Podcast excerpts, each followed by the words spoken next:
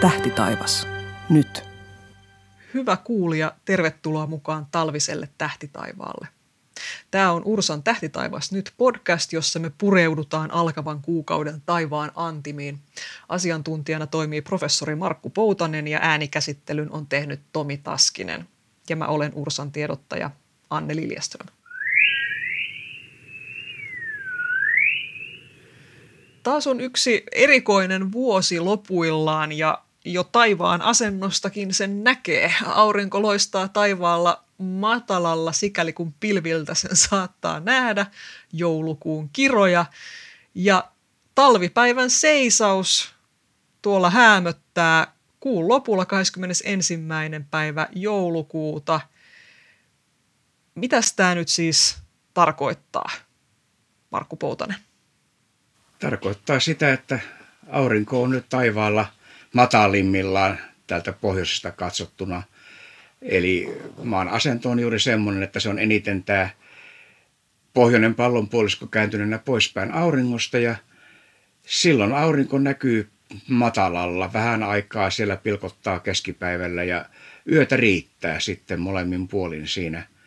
Ja jopa tuommoinen, mitähän siinä on 18 tuntia taitaa maksimissaan Etelä-Suomessa olla ja Lappiin kun mennään, niin eihän se aurinko siellä nousekaan. Eli tässä on juuri, voisi sanoa, että todella otolliset ajat tähtitaivaan katseluun, mutta.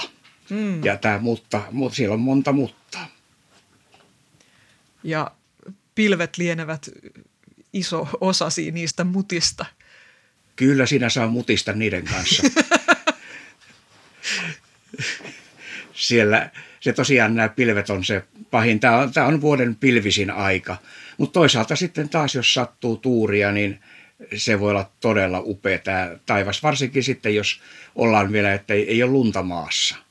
Niin se on todella, todella voi olla upean läpinäkyvän, kirkas, pimeä se taivas, kaikki ne kirkkainen tähtineen, mitä siellä nyt näkyy, niin e, sen takia kannattaa pitää silmällä. Mutta se toinen mutta tulee siitä, että nyt alkaa olla jo tämä syksy tai oikeastaan talvi rupeaa tulemaan niin pitkälle, tulee kylmä.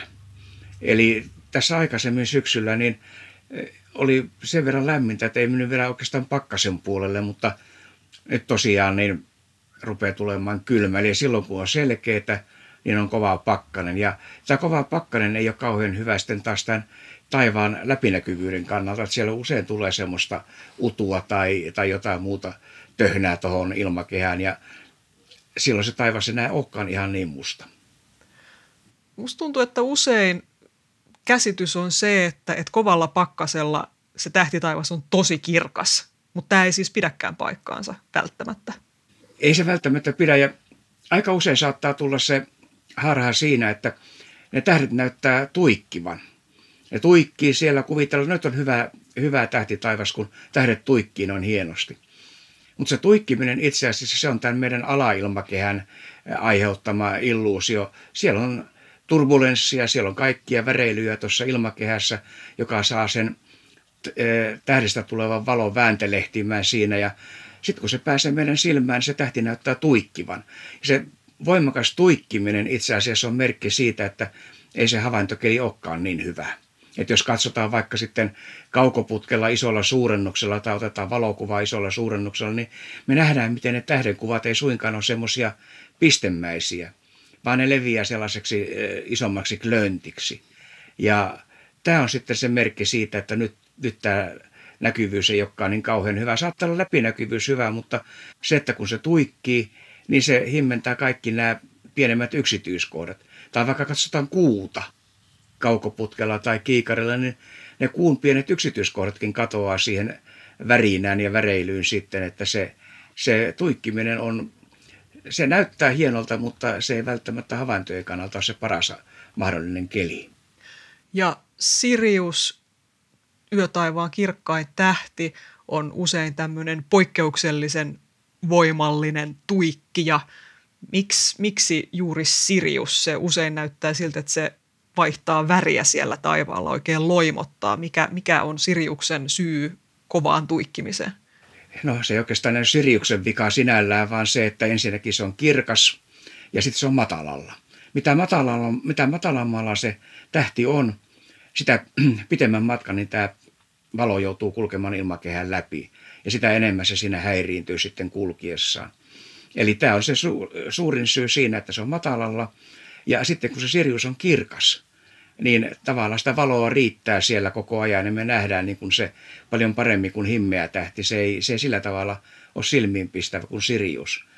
Eli tämä on, tämä on niin kuin se pääsyy siinä. Ja sitten se, kun se valo siellä kulkee, sillä vähän nämä eri aallonpituudet taittuu eri tavalla siinä ilmakehän läpi kulkiessaan, niin silloin me saadaan näitä eri vähän värimuutoksia siinä. Että siinä tulee niin kuin tavallaan tämä spektri näkyviin ja välillä me nähdään vähän enemmän sinertävää, välillä vähän enemmän punertavaa. Sen takia sitten myös tässä kirkkaassa Siriuksessa niin ne värimuutokset näkyy aika hyvin. Mutta sitten kun katsotaan tuonne taivaan laelle, niin siellä sitten tuikkii vähemmän, koska siinä suunnassa on vähemmän ilmakehää sitten silmän Ky- ja tähden välissä. Joo, kyllä, niin kyllä nimenomaan näin, että se ilmakehä siinä, tietysti kun katsotaan suoraan ylöspäin, niin näkösäde menee sitten mahdollisimman nopeasti tästä ilmakehästä ulos ja nimenomaan tästä matalasta ilmakehän alimmasta osasta, missä tämä suurin osa tästä häiriöistä syntyy. Mutta sitten vielä tuosta tuikkimisesta on hyvä mainita se, kun muistaa, että nythän siellä Jupiter ja Saturnus, erityisesti Jupiter näkyy nyt siellä matalalla etelätaivaalla illalla. Ja sehän ei tuiki. Niin, miksei? Se johtuu siitä, että Jupiter, vaikka me paljaan silmin nähdään se tämmöisenä pistemäisenä, niin jos me katsotaan sitä vaikka, vaikka pienellä kaukoputkella, sehän näkyy jo semmoisena pienenä levynä, kiekkona siellä. Kun me katsotaan Siriusta tai jotain muuta tähteä, se näkyy ihan yhtä pistemäisenä aina. Eli nyt tavallaan tämä Jupiter, kun se näkyy tämmöisenä pienen pienenä kiekkona siellä, niin vaikka se ikään kuin samalla tavalla se valohan siinä kärsii, kun se tulee ilmakehän läpi. Mutta sieltä aina tulee jostain kohdasta sitä kiekkoa, tulee sitä eh, säteilyä suoraan ja vaikka toisesta osasta se eh, pakenee, niin me, me ei nähdä tavallaan sitä tuikkimista enää semmoisena, koska se pienen pieni kiekko tasoittaa sen tuikkimisen. Se ei ole enää pistemäinen kohde, vaan se on kiekko ja sen takia näiden, tämä on hyvä, hyvä tavallaan tämmöinen tapa erottaa, jos ei muuten erota, niin planeetta ja tähti. Että samankirkkauksinen planeetta, se ei tuiki, kun taas tähti tuikkii. Aivan, ja aurinko, vaikka se onkin matalalla horisontissa näin talvisaikaan, niin ei sekään tuiki, sekin näyttää kiekkomaiselta, vaikka tähti onkin. Joo, ja vaikka näkyy matalalla ja himmeesti, niin parempi olla kuitenkin katsomatta paljain silmin sitä, että kyllä se aina jonkun suodattimen väliin vaatii, ettei silmät sitten siinä rupea kärsimään. Erittäin hyvä lisäys tähän mun varomattomaan heittoon. Niin mennään tota noin, niin nyt sinne Siriuksen pariin ja, ja sen kamujen pariin joulukuiselle tähtitaivaalle. Eli mitä siellä nyt öiseen aikaan voi nähdä? Kyllähän se Sirius tietysti on se ensimmäinen, mikä mieleen tulee siinä, että pikkasen, se on tietysti vielä tässä joulukuun alkupuolella vähän myöhempi ilta, alkuyö sitten, kun se näkyy, että tuossa kun mennään tammikuun puolelle sitten se näkyy jo aikaisemmin illalla, mutta tosiaan vähän myöhemmin illalla se nousee sieltä matalalta kaakon suunnalta ja käy sitten siellä etelässä ja laskee sitten jo siellä aamuyön tunteina tuonne lounaan suuntaan. Taivaan kirkkain tähti, se kyllä sieltä erottuu. Sitä ei nyt ei saa sekoittaa siihen Jupiteriin, joka näkyy nyt alkuillasta. Ja, ja juuri tämä tuikkiminen on nyt se hyvä merkki, että Jupiter näkyy alkuillasta ja Sirius näkyy suunnilleen samalla suunnalla, samalla korkeudella likimain sitten myöhemmin yöllä. Ja tietysti se talven upein, ainakin omasta mielestä hienoin tähtikuvio Orion. Sehän nousee sieltä sitten ennen Siriusta jo ja näkyy komeasti tulla etelätaivaalla sitten siinä.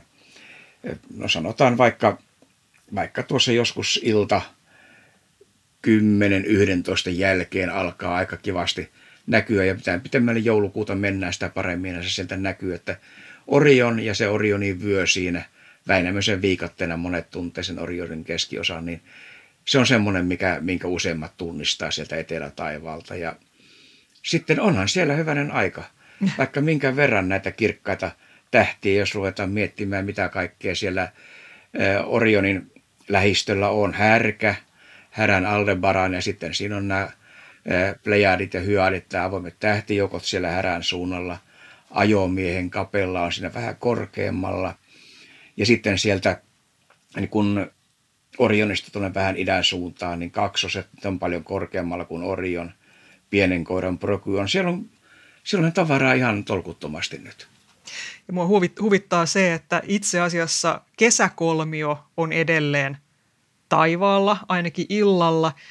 Ja, ja kesä, kesäiseen aikaan se on tietysti tämmöinen huomiota herättävä asia taivaalla, koska siellä ne kirkkaimmat tähdet, siellä ei just muita kirkkaita tähtiä ole, mutta ei se tällaisella talvitaivaalta siellä varsinaisesti silmiin hyppää.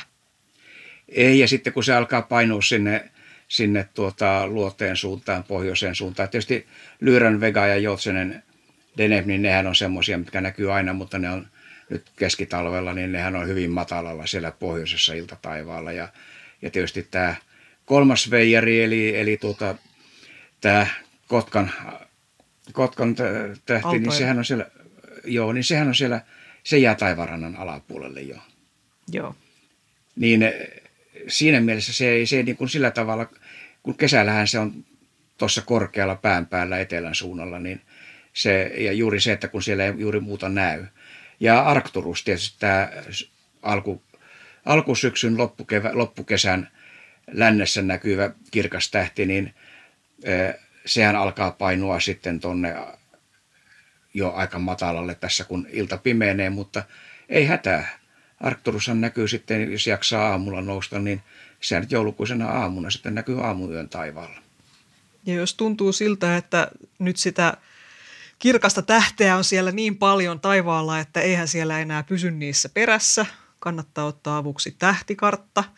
Jos sellaista ei kotoa vielä löydy, kirjamuotoista tai vaikkapa tällaista planisfäärikiekkoa, niin Ursan sivuilta löytyy ihan selaimella toimiva tähtikartta ja voi myöskin sitten maksutta ladata älypuhelimeen meidän tähtikarttasovelluksen. Siellä on jäsenille vähän lisäominaisuuksia, mutta kaikille toimii ihan se pelkkä tähtikarttaosuus ja silläkin pärjää aika mukavasti. Toki saa myös liittyä jäseneksi, emme sitä kiellä. Mutta siitä voi saada sitten apua. Siinä sovelluksessa on myös se, että siinä toimii asentoohjaus kännykässä tai mobiililaitteessa yleensä, jos sen, jos sen antaa luvan käyttää sitä sen laitteen, niin sitten voi osoitella laitteella taivaalle ja tähti taivas pyörii siinä sitten kartassa – sinne suuntaan, että mihin sitä näyttää, niin pysyy kärryillä siitä, että mikä, mikä tähti on kyseessä ja voi opetella sitten myöskin sen avulla näitä tähtikuvioita. Nyt mainittiin jo Jupiter ja Saturnus, ne on siis illalla suunnilleen etelässäkö? Joo, etelässä ja matalalla. Jupiter näkyy vähän paremmin, Saturnus on siitä sitten tuonne lännen suuntaan ja vielä, vielä vähän matalammalla, että jopa Etelä-Suomesta, niin saa sitä Saturnusta kyllä eh, siellä tiirailla sitten ja ihmetellä, että jääkö se puiden taakse vai ei. Että se on vielä himmeämpi kuin, aika paljon himmeämpi kuin Jupiter. Että se ei ole sillä tavalla silmiinpistä, mutta kyllä se sieltä Jupiterista, kun katsoo oikealle lännen suuntaan, niin se sieltä löytyy. Ei siinä lähellä mitään edes niin kirkasta juuri muuta ole, että se, se löytyy. Mutta Jupiter on semmoinen, mikä heti kun ilta pimenee, niin etelän suuntaan vaan katsotaan, niin siellä matalalla suhteellisen matalalla etelässä, niin se siellä kirkkaana näkyy, että siitä oikeastaan ei voi erehtyä. Kirkas planeetta Venus on ollut vähän heikosti nähtävissä tässä jo pidempään tämän vuoden aikana. Se käväsi tuossa keväällä vähän näyttäytymässä, mutta nyt se olisi mahdollista nähdä taas joulukuisella taivaalla, mutta helppoa se ilmeisesti ei ole. Mikäs on Venuksen tilanne? Joo, se on ollut siellä aika hyvin – matalalla ja niin matalalla, että Suomesta oikeastaan ei ole mitään mahdollisuuksia ollut nähdäkään sitä. Mutta nyt joulukuun, tässä sanotaan alkupuolella puolivälin tienoilla, niin jos Saturnus näkyy, niin vielä vähän pitää pinnistää enemmän sinne lännen suuntaan ja vielä vähän matalammalle, niin sieltä se löytyy. E, eli tuossa, jos sanotaan itsenäisyyspäivän paikkeilla – on selkeitä, niin siellä kuun sirppi, sekin tulee sinne, sehän on myös ihan siellä taivaan rannassa heti sen kuuden kuun jälkeen. Se sieltä ryömii sitten pikkuhiljaa kohti ensimmäistä neljännestä ylemmässä ylemmäs, niin kuun sirppi on siinä itsenäisyyspäivän paikkeilla lähellä Venusta ja sitten se kasvaa, siinä menee pari päivää myöhemmin Saturnuksen ohi ja niin edelleen, niin silloin ehkä on se paras aika tuossa itsenäisyyspäivän nurkilla, niin yrittää sitä Venusta katsoa hyvin matalalta sieltä vielä länteenpäin, suunnilleen saman verran länteenpäin eh, Saturnuksesta kuin mitä Saturnus on Jupiterista ja saman verran alempana eh, Saturnusta kuin mitä, Jupiter, mitä Saturnus on Jupiterista. Eli todella voi sanoa, että ei helppo, mutta kun Venus on niin kirkas, niin jos sitä vaan näkyvyyttä on, niin kyllä se näkyy ja Etelä-Suomesta ei se vielä, vielä tota hankalampaa, jos mennään pohjoisempaan, mutta mitä etelämpää sitä yrittää katsoa, niin sitä helpompihan se on. Eli varmaan helpointa, jos löytää ensin Jupiterin ja sitten näin täältä meiltä pohjoiselta pallonpuoliskolta katsottuna, niin lähdetään ikään kuin loivasti ala-oikealle menemään. Sieltä löytyy ensin Saturnus ja sitten myöhemmin Venus. Ne tekee tällaisen hauskan planeettaletkan sinne ja tuovat tällä lailla näkyviin sitä tosiasiaa, että, että planeetat kiertää aurinkoa kutakuinkin tasossa, minkä takia ne näkyykin tuollaisena helminauhana sitten taivaalla. Eikö tämä ollut yksi bonga sata haasteita, mitä pitää ikään Kyllä. kuin itsellensä päähän saada? Kyllä. Nyt on hyvä tilaisuus siihen. Kyllä, joo. joo ne tota, hienosti demonstroivat tätä, tätä ekliptikan tasoa, eli planeettojen ratatasoa siellä. Ja kuu, kuuhan kiertää maapalloa pikkasen vinossa tätä ratatason, tämän ratatason suhteen, mutta hyvin samassa tasossa sekin on ainakin tuossa kohtaa, että tota, nätisti tulee tämä ilmiö. Joo, eihän se, eihän se, eihän se ole kuin viisi astetta niin. tämä kuun ratataso vinossa tähän maan ratatasoon nähden, niin se on kuitenkin aina aika lähellä sitä, että kyllä se tuosta kun se itsenäisyyspäivän, itsenäisyyspäivästä eteenpäin, kun se painelee näistä planeetoista siinä kolmen, neljän päivän aikana ohi, niin kyllä se aika hyvin sekin demonstroi sitä tasoa sitten. Joo, voisi olla selkeitä oikeastaan. Tämmöinen toive pannaan nyt, että selkeitä please itsenäisyyspäivä ja muutama päivä eteenpäin. Hyvä. Laitetaan, laitetaan ilmatieteen laitokselle toive tästä. Tota, kuu mainittiin tässä, eli siellä tosiaan uuden kuun jälkeinen nuori kuunsirppi kipuilee sinne sitten ilta taivaalle ja, ja näin onkin, että uusi kuu, eli se aika kun kuu on siellä auringon suunnalla eikä näy meillä taivaalla, se on neljäs päivä joulukuuta ja silloin on tietysti myöskin yö on sitten kaikkein pimeimmillään, koska siellä ei kuuta ole loistamassa ja sitten täysikuu on 19. päivä 12.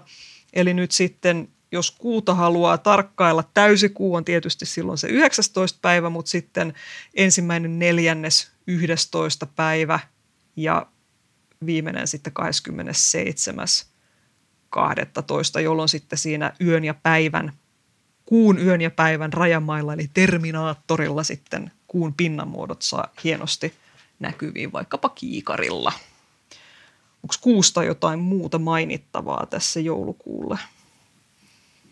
No eipä taida erityistä olla. Juuri tämä, että se uusi kuu näkyy matalalla, siellä missä aurinkokin on, ja täysikuu näkyy korkealla, siellä missä aurinko on kesällä. Että tämä on se maininnan arvoinen asia tässä, että kuun eri vaiheet näkyy eri korkeudella sitten vuoden ajasta riippuen. Ja samat, samat vaiheet se käy joka, joka kerta, mutta juuri se, että kuinka korkealla se näkyy, niin se riippuu todella vuoden ajasta sitten, että nyt talvella niin uusi kuu on matalalla ja täysikuu on korkealla ja sitten taas keskikesällä on täsmälleen päinvastoin se täysikuu näkyy siellä matalalla taivaanrannassa. Mutta nyt päästäisiin sitten, ollaan vielä tässä aurinkokunnassa, pyöritään niin sanoakseni kuun ja planeettojen kanssa. Kuukauden poikkeuskohde on, on komeetta Leonard C2021A1, eli ilmeisesti vuoden ensimmäinen löydetty komeetta, onko näin? Tulkitsenko oikein tuota A1 tuossa?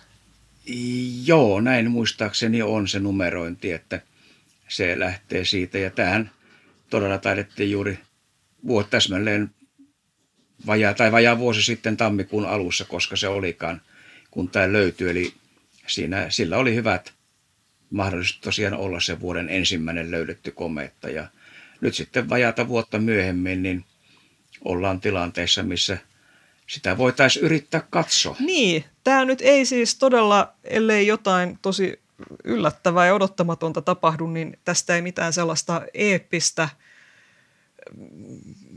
sieltä silmille hyökyvää komeettaa, näin niin kuin runollisesti sanottuna, ei kirjaimellisesti. Ei, ei ole luvassa, mutta, mutta jos sen kirkkauskehitys etenee nyt niin kuin miten se näyttää menevän, niin se saattaisi siellä olla niukin naukin paljain silmin nähtävillä. Jutellaan vähän tästä lisää nyt, eli, eli milloin nyt ensinnäkin tämä olisi mahdollisesti havaittavissa, tämä Leonard? Se on jo, sanotaan marraskuun loppupuolelta, mutta tuossa joulukuun ensimmäisen ja ehkä toisenkin viikon aikana vielä. Tässä aikaisemmin puhuttiin itsenäisyyspäivästä, niin siinä itse asiassa on aika hyvä hetki havaita, jos kun me tilattiin, mehän tilattiin sitä selkeää säätä sille, siihen, niin tuota, juuri silloin. Joo. Milloin, mihin, mihin, milloin ja mihin suuntaan taivaalla suunnilleen pitäisi katsella, jos sitä haluaisi yrittää sieltä nähdä? No jos hyvä tuuri on, niin illalla voi yrittää. Se nimittäin, tämä itsenäisyyspäivä on taas siinä esillä sen takia, että, että juuri itsenäisyyspäivän aikoihin, niin, tai täsmälleen oikeastaan sinä päivänä, niin, niin tuota, se on juuri siinä karhuvartijan Arkturuksen yläpuolella, aika lähellä Arkturusta. Että se on hyvä tämmöinen taivaan merkki sitä, mihin suuntaan pitää katsoa. Ja Arkturus, sehän aika äkkiä siinä, kun ilta pimenee, se laskee, se painuu tuonne taivaanrannan taakse. Ja sitten se nousee aamulla, aamuyöstä. Eli sehän on aika korkealla sitten siinä vaiheessa tuolla itätaivaalla, kun aamu alkaa valjeta tässä joulukuisena, joulukuisena aamuna, niin sieltä. Eli illalla pikapikaa, jos ehtii ennen kuin se painuu tuonne taivaanrannan taakse, tai sitten aamulla, niin nämä on ne ajat, jolloin niitä, sitä kannattaa nyt etsiä. Eli siis komea, että sitä voi niin kuin yrittää nähdä sekä ilta- että aamutaivaalta, mutta ilmeisesti aamutaivaalla se on vähän helpompi, se nousee korkeammalle siellä. Joo, sehän se nimenomaan on, että se nousee korkealle, että illalla se on jo siinä vaiheessa, kun pimeä tulee.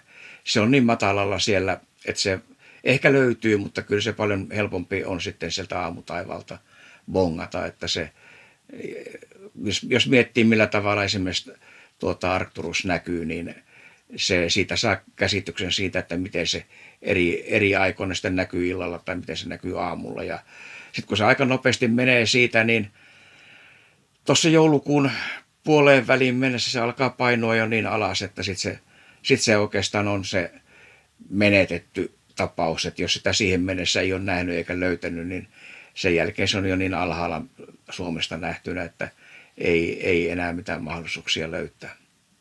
Muistanko väärin vai olisiko se noin suunnilleen aamu seitsemältä, kun se olisi tavallaan parhaimmillaan tai korkeimmillaan vielä verraten pimeällä taivaalla.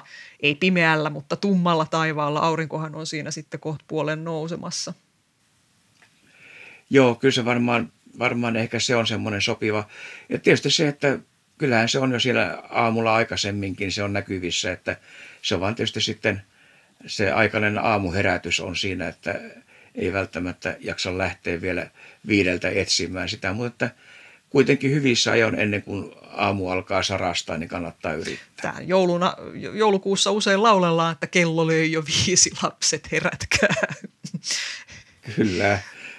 Kometta jo Kometta näkyy. Kometta jo näkyy. Nyt mennään katsomaan pyrstötähteä. Hyvä.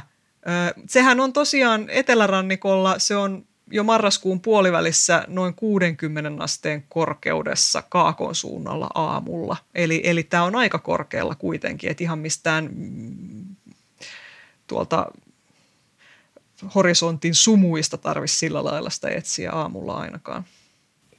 Joo, mutta siinä tietysti on vielä se, että nyt että niin kuin marraskuun puolella se kirkkaus ei ole läheskään sitä, että se, se kirkastuu koko ajan. Se kaikkein kirkkaimmillaan on ennustettu, että se on juuri siinä 12 13 päivän paikkaa. Pikkasen siinä suunnilleen joulukuun puolivälissä, vähän ennen joulukuun puolta väliä, niin se kirkkaus on kaikkein suurimmillaan, mutta siinä juuri sitten sen näkymisen kannalta se alkaa Suomesta mennä jo liian alas, että se on juuri vähän ennen sitä kirkkainta vaihetta, niin varmaan se kaikkein paras aika siinä se joulukuun alkupuoli, niin yrittää sitä löytää. Miltä tämä, mitä me voitaisiin odottaa, että miltä se suunnilleen sitten näyttäisi paljaalla silmällä taivaalla? No paljaalla silmällä se vaatii kyllä sitten se, että on, on todella pimeä paikka ja taustataivas on todella tumma, että sieltä se erottuu. Jos, jos se palja, jos se kirkastuu niin paljon, että se paljaan silmin näkyy, niin eihän se ole kuin semmoinen ihan pieni vihertävä tuhru siellä taivaalla. Ei, sitä, ei tästä ei tule semmoista, no sanotaan ainakaan tällä hetkellä mitä tiedossa on, niin tästä ei tule semmoista hienoa paljaan silmin näkyvää kirkasta komettaa, vaan se on semmoinen nippanappa juuri juuri näkyy, jos, jos näkyy. Eli melkein sanoisin, että kannattaa kaivaa ne kiikarit esiin ja katsoa kiikarilla. Eli se on semmoinen niin utuinen täplä, joka ei välttämättä sellaista niin mielikuvaa tällaisesta mielettömästä pyrstötähdestä ei vastaa. Tämä, Joo, se on valitet- valitettavasti se pyrstö, pyrstö on todella niin himmeä, että ei sitä paljaisimmin eikä kiikarillakaan niin sitä pyrstöä ei näe, että jos sitä ottaa hyvin pitkällä valotuksella valokuvia siitä, niin sieltä sitten sitä pyrstöä alkaa saada jo näkyviin, mutta tosiaan sitä kun katsoo paljaan silmiin, niin se on semmoinen tuhru utuläiskä siinä. Ei, ei se sen kummempi ole. Tällä hetkellä, kun me tätä äänitetään tätä, tätä podcastin jaksoa, niin tästä komeetasta on tullut meille taivaanvahtiin yksi havainto. Se on tehty Espanjasta siellä olevalla tällaisella etäkaukoputkella, mutta mä uskon, että kun aletaan kun, kun tämä podcast on ulkona, niin, niin siinä vaiheessa sieltä taivaanvahdista rupeaa jo löytymään muitakin havaintoja. Ja tuota, nyt voin sanoa, että se kannattaa se Ursan tähtikartta-sovellus ladata sinne mobiililaitteelle, koska me ollaan lisäämässä tämä komeetta sinne tähtikartalle, jolloin sen löytämisestä tulee sen verran helpompaa, vaikkei se tietysti sitä suoranaisesti kirkasta. Sen magnitudi eli kirkkaus siellä taivaalla, niin sitä oletetaan, että se tulee olemaan noin magnitudin neljä luokkaa siinä, kun suunnilleen magnitudin kuusi kohteet on kaikkein himmeimpiä, mitä, mitä silmällä voi nähdä. Ja tässä tapauksessa pienempi on parempi, eli kirkkaampi. Mut, Toki tässä täytyy muistaa se, että tämä kirkkausasteikko, niin tämä ehkä tavallaan tämä mielikuva pätee paremmin näihin tähtiin, jotka on pistemäisiä. Että tässä, tässähän tämä kuitenkin tämä kirkkaus neljä, se on se kokonaiskirkkaus siinä, eli se tuhruosa mitattuna kokonaisuutena. Ja kun se on jakautunut tämmöiselle isommalle alueelle, niin se, se näyttää silmällä sitten himmeämältä, tai ennen kaikkea se, että se tuhru ei erotu sieltä taustasta niin hyvin, ja se todella vaatii sitten sen pimeät olosuhteet. On neljännen magnitudin tähti, sehän näkyy ihan kohtuullisen hyvin, sanotaan melkein paikassa kuin paikassa, että se ei ole sillä tavalla ongelma, mutta ne on kaikki nämä tämmöiset utumaiset kohteet, linnunrata mukaan lukien, niin, niin tuota, ne, on, ne on hankalia, vaikka se sanotaan, että magnitudi neljä ja se tuntuu, että onpa se kirkas, niin kyllä mä sanoisin, että se vaatii aika hyvät olosuhteet, että sen todella paljaan silmin näkee, että se, se tuhruisuus tekee sen, että se ei ole niin helppo. Kerrataan vähän tässä, eli mikä nyt siis tarkalleen ottaen on komeetta tai pyrstötähti? Tämmöinen vanha aika hyvä kuvaus on siitä, että se on likainen lumipallo. Ja se on tuolta aurinkokunnan ulkoosista tullut kappale, joka sisältää paljon jäätä, pölyä, soraa, kiviaineista, vähän kaikkea mahdollista. Se on tämmöistä, jos nyt ilkeästi siitä sanoo, niin vähän tämmöistä ylijäämätavaraa aurinkokunnan synnyn, synnyn ajoilta. Siinä mielessä ne ei ole koskaan sitten mihinkään isompaan kappaleeseen tulleet. Ja siellä on valtava määrä tuolla aurinkokunnan ulkoosissa tätä, näitä kometan ytimiä, tai ylipäänsä tämä materia, joka siellä on, ne on siellä pakastimessa olleet koko aurinkokunnan synnyn, synnystä lähtien ja sieltä sitten aina aika ajoin joku tulee tänne aurinkokunnan sisäosiin, osa jää vangiksi tänne, ne jää kiertämään, niiden rata muuttuu sillä tavalla, että ne jää kiertämään tänne. Esimerkiksi Halleen kometta on yksi näitä kuuluisimpia, mitkä sitten tulee aina säännöllisiin väliajoin.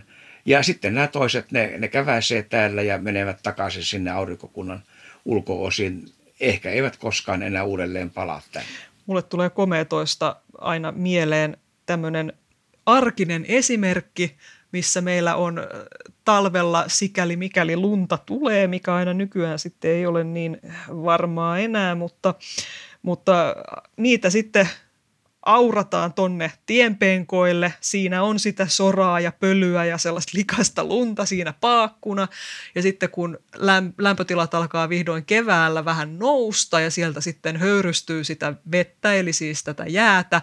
Ja sitten siihen jää semmoinen niin kuin sorainen tumma pinta siihen penkkaan. Siellä on lunta edelleen alla, mutta tämähän on oikeastaan se, mitä, mitä komeetoille tapahtuu, että ne, kun ne käy täällä – auringon, verraten auringon lähellä sisämpänä aurinkokunnassa, ne menettää sitä jäätänsä sieltä ja sitten niihin tulee semmoinen rapsakka, tumma pölykuori. Kappas, kun, kun tuli puheeksi, mä nimittäin viime keväänä juuri otin valokuvan tämmöisestä. No niin. Ja en ole vielä laittanut mihinkään näkyyn. Tämä oli juuri, juuri tämä ajatus siitä, että tähän näyttää ihan kuin kometan pinnalta. Se, se, se oli niin, niin tämä sun kuvaus täsmälleen se, miltä, miltä se näytti. Ja, ja, tuota, ja itse asiassa se on hyvin mustaa. Joo. Siis se, että voi kuvitella, että lumi olisi valkoista, mutta kun se on tuossa tien reunassa ja koko talven siinä ja sitten se sulaa ja sieltä haihtuu nämä oikeastaan ne, ne jäät ja kaikki siinä jää niin kuin semmoista soraa ja, ja jäätä ja möhkää siihen yhteen. Se on, se on hyvin tumma. Ja tämä on myös aika tyypillistä kometoille, että se pinta itse asiassa se on, se on tumma. Aivan. Ja nyt tässä tämän komeetta Leonardinkin tapauksessa se, mikä sen kirkkaiden aiheuttaa, on oikeastaan siitä komeetasta purkautuvat kaasut, jotka heijastaa auringon valoa, ei niinkään se ydin, josta me itse asiassa ei edes tiedetä oikeastaan kauheasti mitään. Joo, ei se ydin, ydin tähän me ei nähdä käytännössä koskaan. Ne on, ne on muutaman kilometrin läpimittaisia. Se on semmoinen sanotaan vuoren kokoinen, Mount Everestin kokoinen tumma möykky. Eihän sitä tuolta erota. Ja, ja oikeastaan se kometta, sehän tulee vasta siinä vaiheessa näkyväksi, kun se alkaa olla niin lähellä aurinkoa, että siitä kometasta haihtuva kaasu, pöly, soraa, kaikki se muodostaa sen eh, ihan sen kometan ytimen ympärille olevan tämmöisen hunnun, joka saattaa olla sitten tuhansia kilometriä kooltaan. Se on se, mikä tulee näkyviin. Ja mitä enemmän sitä tavaraa sitä pinnasta irtoaa ja haihtuu, sitä isompi ja kirkkaampi tämä on. Ja sitten jossain vaiheessa niin siitä alkaa sitten tulla tämä kometan tyypillinen pyrstö sinne perään, mikä saattaa sitten olla kymmeniä miljoonia kilometriä pitkä. Ja sitten jos hyvä tuuri sattuu, me ollaan paikassa, jossa me tämä kometanpyrstö nähdään. Ei kaikille kometoille sitä tule, vain suurimmille ja niille, jotka tulee sopivan lähelle ja me ollaan sopivassa paikassa katsomaan. Ja sen takia nämä isot, hienot eh, näyttävät kometat, ne on hyvin harvinaisia, että niitä ehkä muutaman kerran vuosisadassa tulee semmoinen todella upea ja ehkä kerran pari vuosikymmenessä tulee semmoinen kohtuullinen. Ja kyllä tässä nyt oikeastaan ne aikaa kulunut edellisestä niin paljon, että pikkuhiljaa voisi tämmöinen joku vähän näyttävämpikin tulla. Ehkä tässäkin voisi syyttää pandemiaa, että tuota kaikki tuotantolinjat on aivan tukossa ja siellä tässä sitten odotellaan niin kuin sitä komeettaa saapuvaksi. Öö, kyllä, kyllä. Tämähän on, tulee, tämä Leonard komeetta lähestyy aurinkokunnan keskiosia tämän planeettojen ratatason ulkopuolelta vähän niin kuin loivasti, ja se tulee vielä sillä lailla, että se tavallaan kiertää aurinkoa eri suuntaan kuin planeetat. Sanotaan, että se on äh, tällaisella retrogradisella radalla. Ja se, mitä tässä tiedetään, kun on tutkittu sen komeetan rataa, niin näyttää siltä, että se on ollut nyt matkalla viimeiset noin 40 000 vuotta. Se on peräisin sellaiselta etäisyydeltä, joka on 3700 kertaa niin kaukana auringosta kuin maapallo. Tämä on, herättää kaikenlaisia tuntemuksia, vaikka tämä nyt onkin tämmöinen vaan tämmöinen likainen lumipallo. Tiedetäänkö me mitään aurinkokunnasta tollaselta etäisyydeltä? Mitä siellä on? Ei sieltä mitään yksityiskohtia tiedetä, mutta se me tiedetään, että siellä on miljardeittain tämän näköisiä kappaleita. Tämä aurinkokunnan, tämä Ortin pilvihän ulottuu jonnekin tuonne no, melkein puoleen väliin lähimpiä tähtiä, että se on todella valtava iso alue tämän, planeetta, tämän tunnetun planeettakunnan ulkopuolella, mistä me todella hyvin vähän tiedetään. Ja sieltä näitä tulee sitten. Ne on jatkuvasti pienessä liikkeessä siellä ne kappaleet ja ehkä saattaa joku tänästä toistansa tai sitten jopa lähitähtien aiheuttama vetovoimahäiriö, se voi muuttaa sitä rataa juuri sen verran, että se lähteekin liukumaan tänne aurinkokunnan sisäosiin. Ja sitten se tämmöisellä hyvin, hyvin soikealla radalla se käväsee täällä. Ja niin kuin tämä tässä tapauksessa se tulee jopa tonne Venuksen radan etäisyydelle ja sieltä sitten taas singahtaa takaisin sinne kauas jonnekin. Ja tämän Leonardin tapauksessa vaikuttaa siltä, että se tosiaan auringon ohitettuaan sinkoutuu jonnekin tuonne tähtien väliseen avaruuteen ja on sellaisella radalla, että se ei tänne enää koskaan tule palaamaan, vaan se ikään kuin irtautuu tästä auringon vetovoimakentästä ja menee ilahduttamaan joitain muita. Näin on. Meillä nyt on tässä viimeisten vuosien aikana parikin epäiltyä tämmöistä aurinkokunnan ulkopuolista kappaletta käynyt täällä eh, sisäosissa ja en tiedä tuleeko tästä sitten semmoinen, mutta tämähän on tyypillinen tapaus, mitä, mitä näille käy. Eli kun ne lähtee tulemaan tänne näiden planeettojen, erityisesti Jupiterin aiheuttamat häiriöt voi pienen pienen verran muuttaa sitä rataa. Ja tässä tapauksessa esimerkiksi se rata on muuttunut juuri sillä tavalla, että se sitten singahtaakin tästä aurinkokunnasta ulos. Ja eihän tämä kauhean, kauhean paljon poikkea siitä elliptisestä radasta, että se tulisi joskus takaisin, mutta juuri sen verran, että tämä ilmeisesti ei tule, ellei sitten siellä matkalla taas joku häiriö muuta sitä rataa sitten pikkasen, mutta ei me enää olla katsomassa sitä siinä vaiheessa, jos se muutaman sadan tuhannen vuoden päästä tulee, päättää tulla takaisin, eikä sitä enää tunnisteta sitten, että se oli juuri tämä nimenomainen kappale valtaosa meistä todennäköisesti ei tule olemaan täällä silloin enää. Mm. Mutta tota, nyt tästä aasinsiltaa pitkin menemmekin jo tässä eteenpäin, nimittäin Geminideihin ja meteoreihin, koska komeetat ja, ja tähdenlennot ja erityisesti tähdenlentoparvethan liittyvät toisiinsa. Millä tavalla? Aloitetaan siitä. Joo, silloin kun nämä kometat on lähempänä, lähellä aurinkoa, niin sieltä sitä tavaraa irtoaa, soraa, pölyä, kaikkea. Mitä siinä on, niin sitä irtoaa, mitä se nyt meni, sanotaan tuommoinen keskikokoinen, vuoren kokoinen kometan ydin, niin ehkä parhaimmillaan rekka-auto lastillinen joka sekunti lähtee sitä soraa sitä pinnasta. Ja se jää sinne kometan radalle. Ja sitten jos sopivasti sattuu, että se on leik- leikkaa maan rataa, niin maa kulkee sitten aina samaan aikaan vuotta sitten tämän soravanan läpi ja silloin me nähdään tämmöinen tähdenlentoparvi, niin kuin tämän Geminidit nyt on joulukuussa, hyvä esimerkki. Siellä ne hiekoittavat aurinkokuntaa. Ö, tota, Mutta nyt siis meillä on vuoden viimeinen vähän tämmöinen runsaampi meteoriparvi vielä jäljellä joulukuulle, joka siellä meitä joka joulukuun puolivälissä suunnilleen siellä tervehtää ja odottaa. Nimittäin Geminidit, mm, sillä on tämä kirkkain yö, eli tämä maksimiyö arvioitu, että se on 13-14 päivä joulukuuta, mutta siinäkin on nyt pieni sitten mutta matkassa tietysti pilvisyys usein haittaa Geminidien näkyvistä joulukuussa, mutta nyt taas tänä vuonna niin meillä on kuun ensimmäinen neljännes 11 päivä joulukuuta ja tämä on ihan vähän sen jälkeen, eli siellä sitten kuperakuu haittaa vähän havaintoja. mitenköhän hyvin näitä uskaltaisi odottaa näkevänsä silloin? Siinä tietysti, jos sinä aamuyölle jaksaa odottaa, niin kuu alkaa kadota sitten taivaalta. Että se iltayö on siinä se kaikkein hankalin, kun se kuu tosiaan loistaa ja kyllähän ne kirkkaimmat tähdenlennot näkyy, mutta sitten se, että ne himmemmät tuppaa jäämään sinne, sitten taustataivas on sen verran kirkas, mutta näitä on kuitenkin, tämä on sen vuoden, voisi sanoa, toinen näistä, tämä toinen on silloin elokuun, tämä Perseidit ja tämä on sitten tämä Geminidit, tämä toinen, minkä useimmat tuntee ja tietää, ja tämä on kuitenkin aika runsas, että se on semmoinen useampi kymmenen, jopa 6-70 tähdenlentoa maksimin aikoihin tunnissa.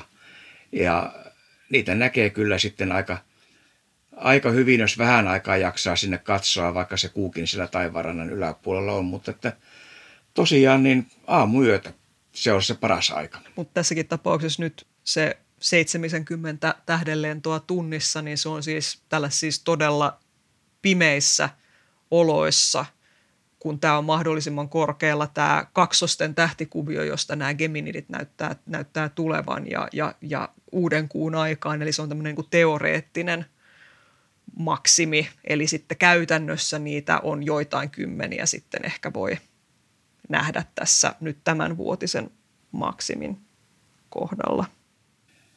Ja tämä on vielä sitten tietysti se, että se on koko taivaan lukema, että eihän sitä selässä ole silmiä, niin ei me nähdä kuin yhteen suuntaan, eli sekin vielä pienentää sitä, että vaikka kaverin kanssa katsoo ja toinen katsoo toiseen suuntaan ja toinen toiseen ja sitten toinen huutaa, no nyt tuolla on tähdenlento, niin ei sitä enää itse kerkeä näkemään. Ei ole, ne on ehkä alle sekunnin mittaisia tuikahduksia, mitä siellä on, mutta kannattaa suunnata katse suunnilleen taivaan laelle ja silleen koittaa, useinhan syrjäsilmällä iso osa näistä tähdenlennoista nähdään, että aika harvoin sitä sattuu tuijottamaan juuri siihen kohtaan, missä tähdenlento menee.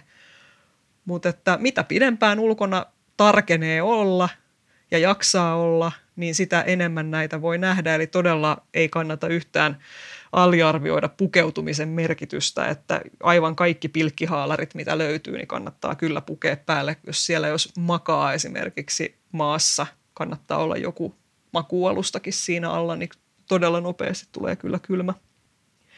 Mutta hyvin varustautumalla, niin kyllä siitä vielä hyvä havaintoyö saadaan aikaiseksi. Katsotaan vielä vähän, että mitä siellä ilmakehässä muuta näkyy kuin näitä tähdenlentoja.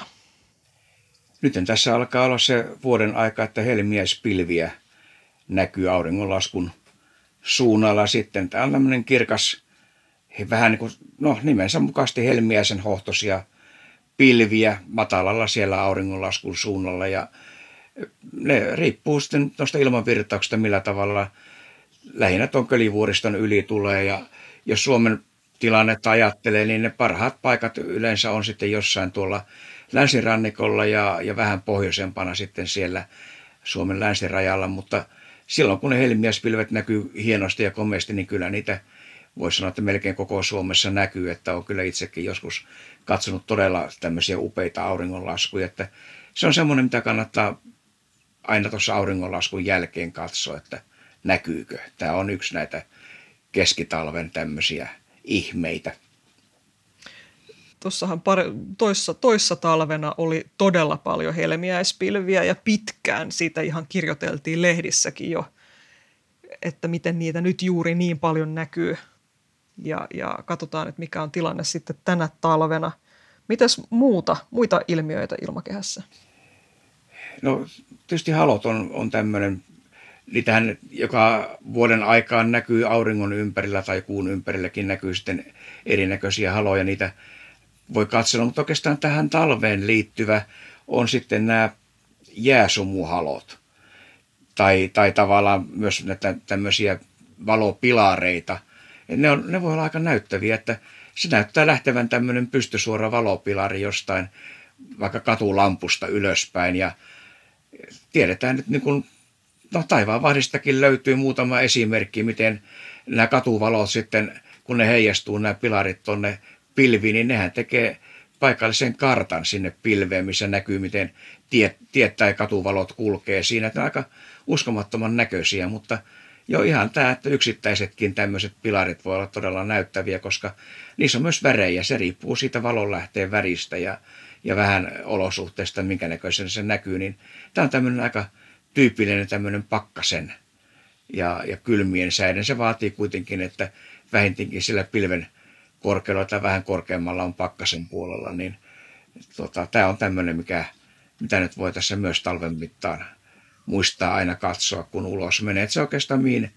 tämä voisi olla mihin aikaan tahansa, kun on vain pimeätä. Ja ei tarvitse olla mitenkään ihan kauhean kovapakkanen ainakaan siinä maan pinnassa, että tuossa just pari päivää sitten itse sai vastata kysymykseen, missä oli tämmöinen todella kirkas keinovalopilari nähty Kokkolassa ja, ja sitten siinä oli tämmöinen tilanne, että sitä keinovaloa, joka sen aiheutti, sitä ei näkynyt siinä havaintopaikalla ollenkaan, joten sitten siellä oli vain tämmöinen kirkas valopilari taivaalla, mikä sitten herätti hämmennystä, että mistä tässä voi olla kyse, että se, se ei välttämättä ole heti ilmeistä, että et, et, mistä on kyse. Se on helpompi, jos siinä näkyy se katuvalo, niin sitten pystyy yhdistämään, kun on samanväriset, mutta yksinään esiintyessään tämmöinen voi olla tosi erikoinen. Ja usein sitten just jos ollaan jossain esimerkiksi tällaiseen laskettelukeskuksen lähettyvillä, missä vaikka lumetetaan rinteitä, niin silloin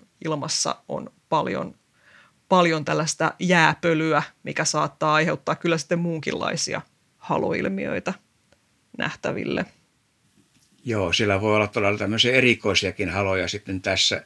Sehän riippuu ihan niistä jääkiteiden muodosta ja asennoista, että minkä näköistä tulee. Mutta tosiaan näistä valopilareista vielä, niin jotenkin mulla on semmoinen tunne, että melkein useimmin niin se näkyy niin, että sitä valon lähdettä ei näe siinä, että se on jonkun metsän takana tai muuta, että kuitenkin ei siinä vieressä tarvi olla ja joskus tuntuu, että se on kauempaa itse asiassa näkyy paremminkin.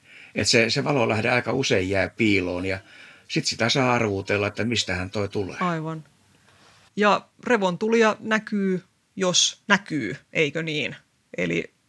Joo, näin on, näin on. Se on nyt, ollaan me kohti sitä auringon aktiivista vaihetta menossa. Ei se vielä kauhean aktiivinen ole, mutta revontulot on juuri, kans juuri semmoisia, että aina kun ulos menee, niin kyllä sinne kannattaa tuonne pohjoistaivaalle vilkasta, jopa täältä Etelä-Suomesta.